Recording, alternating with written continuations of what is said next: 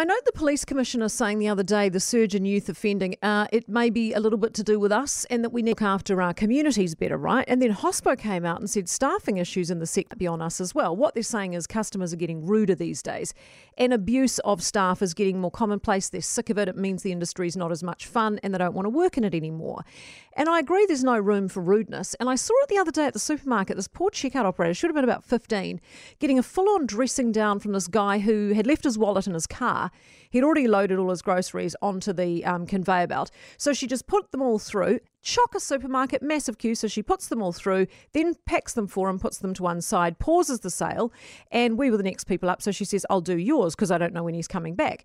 So she's, you know, finishing our groceries, and he comes barging in and he's furious that she hasn't paused that you know she hasn't waited for him and she explains busy supermarket i didn't know how long you'd be and uh, politely explains and he gets all aggro you know i'm you should have waited for me and i'm not paying for these groceries and and i just thought so rude. I interjected at that point and just apologized to the young girl um, for his behavior and um, tried to actually pay and he was just you know refused to look at me and was barreling into her and she just looked at me and smiled and said don't worry i'm resigning anyway. This happens all the time and I thought, what is, she, you know, just another checkout operator, sick of being treated badly and abused, is leaving the job.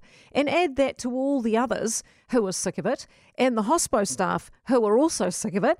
And you can see that the industry leaders, it sounds like a stretch when they say it, but the ones who say that a lot of this may actually be our fault, when you see behaviour like that, you wonder, well, you know, they may not be wrong.